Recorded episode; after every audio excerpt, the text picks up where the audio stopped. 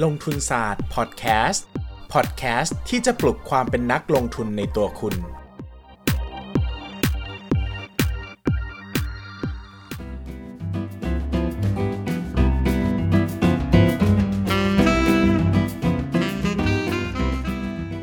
วัสดีครับ ยินดีต้อนรับเข้าสู่รายการลงทุนศาสตร์พอดแคสต์รายการที่จะชวนทุกคนมาพัฒนาความรู้ด้านการเงินและการลงทุน ไปด้วยกัน วันนี้นะครับก็เป็นอีกหัวข้อหนึ่งที่ถูกถามมานะครับในช่องพอดแคสต์นี่แหละนะครับ ซึ่งผมคิดว่าเป็นคำถามที่ดีมากนะครับ แล้วก็สามารถนำมาตอบกันได้ยาวๆเลยนะครับคำถามนี้นะครับขออ่านคำถามเลยส่วนตัวแล้วพี่เบคิดว่าการเรียน MBA ส่งเสริมการลงทุนไหมครับ ส่งเสริมในแง่มุมไหนอย่างไรบ้าง และปกติครับว่า MBA นี่ให้ภาพใหญ่หรือมีแตกสาขาไปประมาณไหนบ้างครับ ก็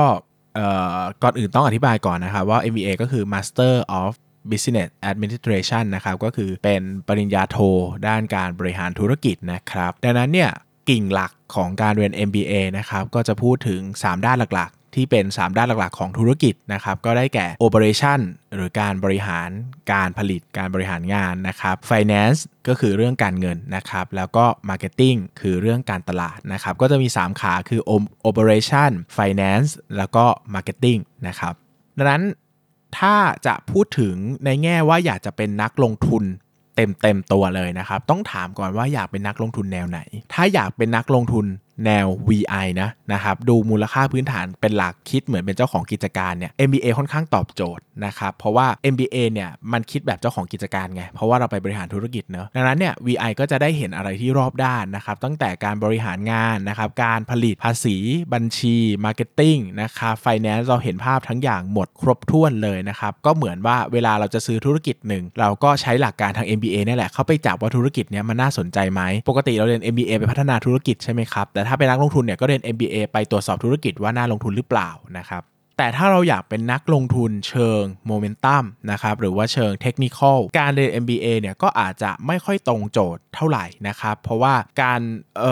ใช้ความรู้ด้านโมเมนตัมเนี่ยบางทีมันต้องดูภาพเศรษฐกิจใหญ่นะครับแล้วก็เข้าใจสินทรัพย์ทางการเงินที่ซับซ้อนนะครับดังนั้นเนี่ย ก็ไปเรียน Finance โดยตรงอาจจะดีกว่านะครับ แล้วก็อาจจะพัฒนาตัวเองขึ้นไปนะครับเป็น CFA นะครับไปเรียนเป็น CISA นะครับไปเรียนเป็นผู้จัดการกองทุนก็ทำได้เหมือนกันนะครับ อันนี้เราก็จะได้ความรู้แบบ Finance แบบแน่น ๆ เลยนะครับสำหรับทำงานด้าน Finance นะครับหรือว่าถ้าใครอยากเป็นเทคนิคเนี่ยผมก็ยังแนะนำว่าการเรียนปริญญาโทไม่ค่อยตอบโจทย์นะครับเพราะว่าจริง ๆ แล้วในคลาสปริญญาโทเนี่ยเขาไม่ได้พูดถึงการเทรดหุ้นเชิงเทคนิคเท่าไหร่นะครับดังนั้นเนี่ยถ้าอยากจะเป็นเทคนิคผมว่า เรียนรู้เองเนี่ยจะตรงประเด็นกว่า แล้วก็จริง ๆ เทคนิคเนี่ยมันไม่ได้ใช้เวลาในการเรียนรู้นานมากนักนะครับมันใช้ประสบการณ์ในการอยู่กับตลาดมากกว่า ดังนั้นการมาเรียน MBA เนี่ยมันก็จะไม่ให้ภาพที่สำคัญเท่าไหร่กับการเป็นเทคนิชเชียนนะครับ ราวนี้นะครับกลับมาพูดถึง MBA นิดหนึ่งนะครับกับพูดถึง MBA นิดหนึ่งนะครับ MBA เนี่ยก็จะพูดถึงเรื่องของการ operation นะครับตรงนี้เนี่ยก็จะได้เห็นภาพการผลิตการวางกระบวนการต่างๆ ว่า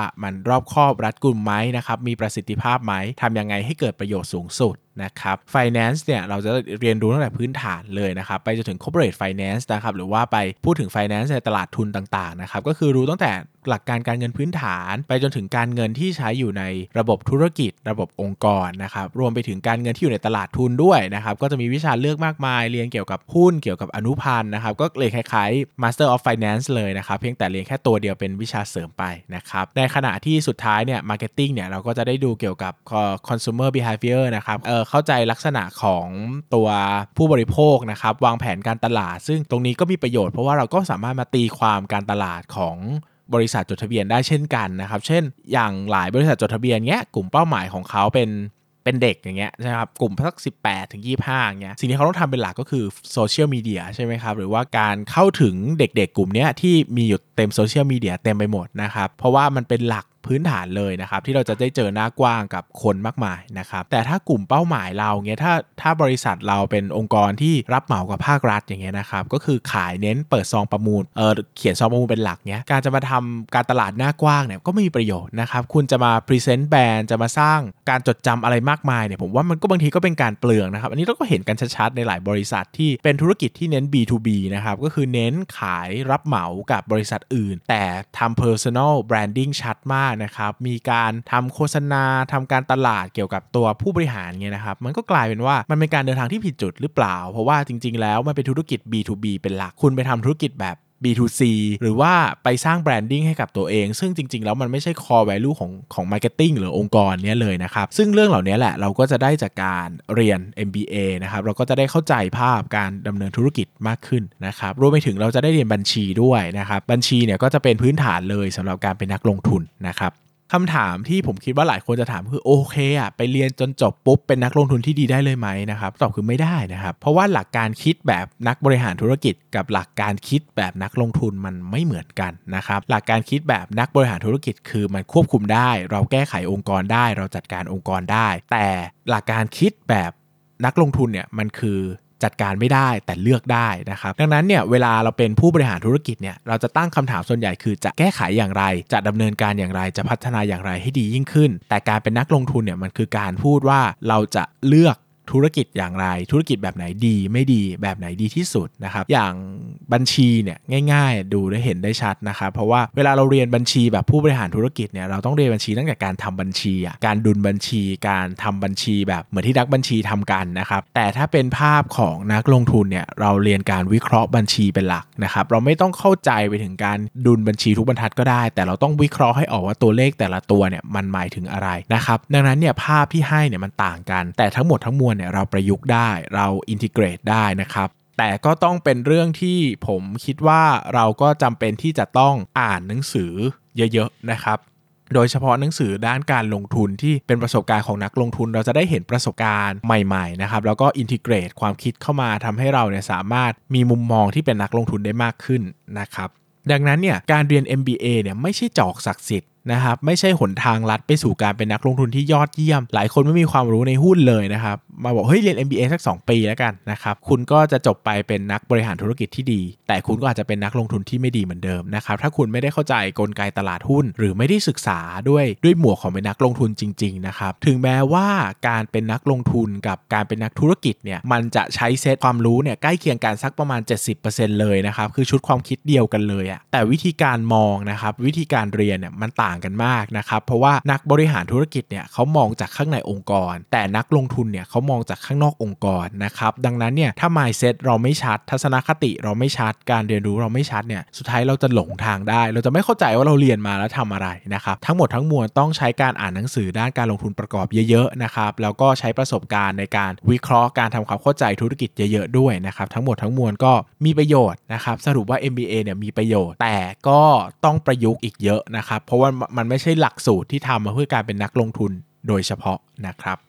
แต่ถ้าใครคิดจะไปเรียนอยู่แล้ว แล้วเป็นนักลงทุนด้วยนะครับก็ถือว่าดีเลยนะครับก็ได้ประโยชน์ 2 ต่อนะครับเป็นนักบริหารธุรกิจด้วยแล้วก็เป็นนักลงทุนด้วยคำถามต่อไปนะครับอีกอันหนึ่งที่ผมคิดว่าหลายคนต้องถามแน่ๆเลยว่าแล้วไม่เรียนได้ไหมนะครับเล่าประสบการณ์ตรงของตัวเองดีกว่านะครับผมเนี่ยก็ไปเรียน MBA นะครับเพราะว่าอยากจะพัฒนาความรู้ด้านการบริหารธุรกิจของตนเอง เพราะว่าตนเองเนี่ยก็ทำงานธุรกิจส่วนตัวนะครับ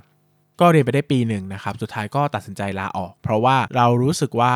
มันการศึกษาแบบดั้งเดิมนะครับคือการศึกษาแบบห้องเรียนคือมีเลคเชอร์นะครับแล้วก็มี student นะครับมันมันไม่ได้ตอบโจทย์รูปแบบการศึกษาของผมแล้วนะครับหมายถึงผม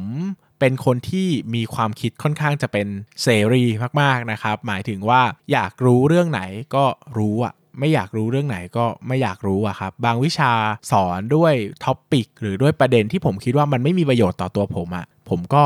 ไม่อยากเรียนนะครับ ซึ่งคำถามคือแล้วไอ้วิชาที่ไม่มีประโยชน์ต่อตัวผมอะผมเรียนเองได้ไหมคำตอบคือผมก็เรียนเองได้นะครับ ผมเป็นคนที่ซื้อหนังสือ textbook หรือว่าซื้อหนังสือเรียนของ คณะอื่นมาอ่านเป็นเรื่องปกติมากนะครับทุกวันนี้ผมก็ยังอ่านกฎหมายเบื้องต้นอยู่นะครับอ่านรัฐศาสตร์เบื้องต้นนะครับคือผมอ่านเป็นเรื่องปกติผมรู้สึกว่าการอ่านเองด้วยความอยากรู้ของตัวเองอะมันสนุกกว่า มันไม่ต้องมีกรอบมาบังคับว่าคุณต้องอ่านบรรทัดไหน เราสามารถกลั่นกรองได้เองเลยว่าอะไรมีประโยชน์ต่อเราบ้าง อะไรไม่มีนะครับดังนั้นเนี่ยมันค่อนข้างจะสนุกกว่าการไปเรียนในห้องที่บางทีมันเจอทั้งเรื่องการสอบเรื่องของหลักสูตรเรื่องของการทำงาน ซึ่งเรารู้สึกว่าหลายอย่างที่เราทำไปอะมันไม่ได้มันไม่ได้ให้ผลผลิตที่แท้จริงกับชีวิตนะครับหมายถึงว่ามันทำไปเพื่อเราสุดท้ายเราทำเพื่อให้ได้เรามีคะแนนคะแนนสอบอะแต่มันไม่ได้ทำให้เราได้อะไรขึ้นมาจริงๆนะครับสุดท้ายก็ตัดสินใจลาออกเพราะคิดว่าเฮ้ยเราอายุขนาดนี้แล้วนะครับเราก็ฟังก์ชันสมองเราใช้การได้แหละ หมายถึง ถ้าเราคิดว่ามันไม่ได้จำเป็นจริงๆอะเราก็ไม่ได้เราก็ไม่ควรไปเสียเวลาเรียนเป็นปี 2 ปีนะครับสุดท้ายเราก็บอกตัวเองว่าโอเคอะถ้า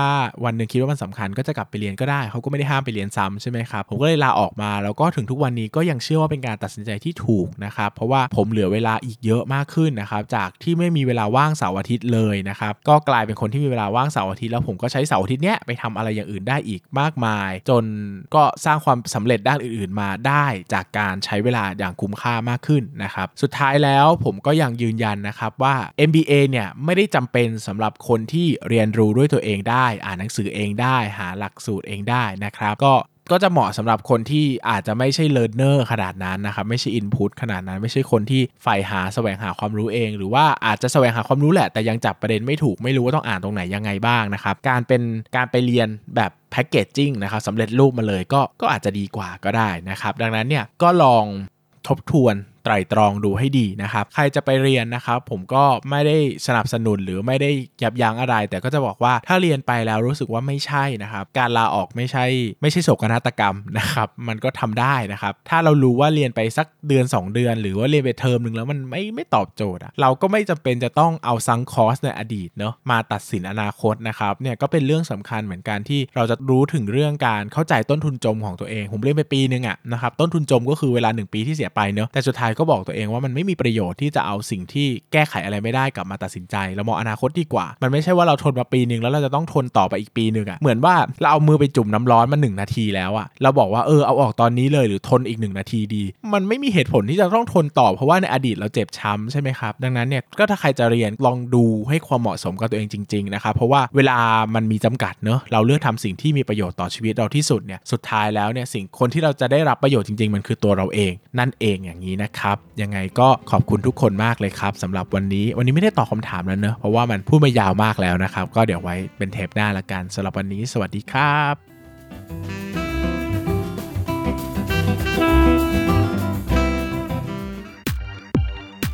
อย่าลืมกดติดตามลงทุนศาสตร์ในช่องทาง podcast player ที่คุณใช้ แล้วกลับมาปลุกความเป็นนักลงทุนกันใหม่ในลงทุนศาสตร์พอดแคสต์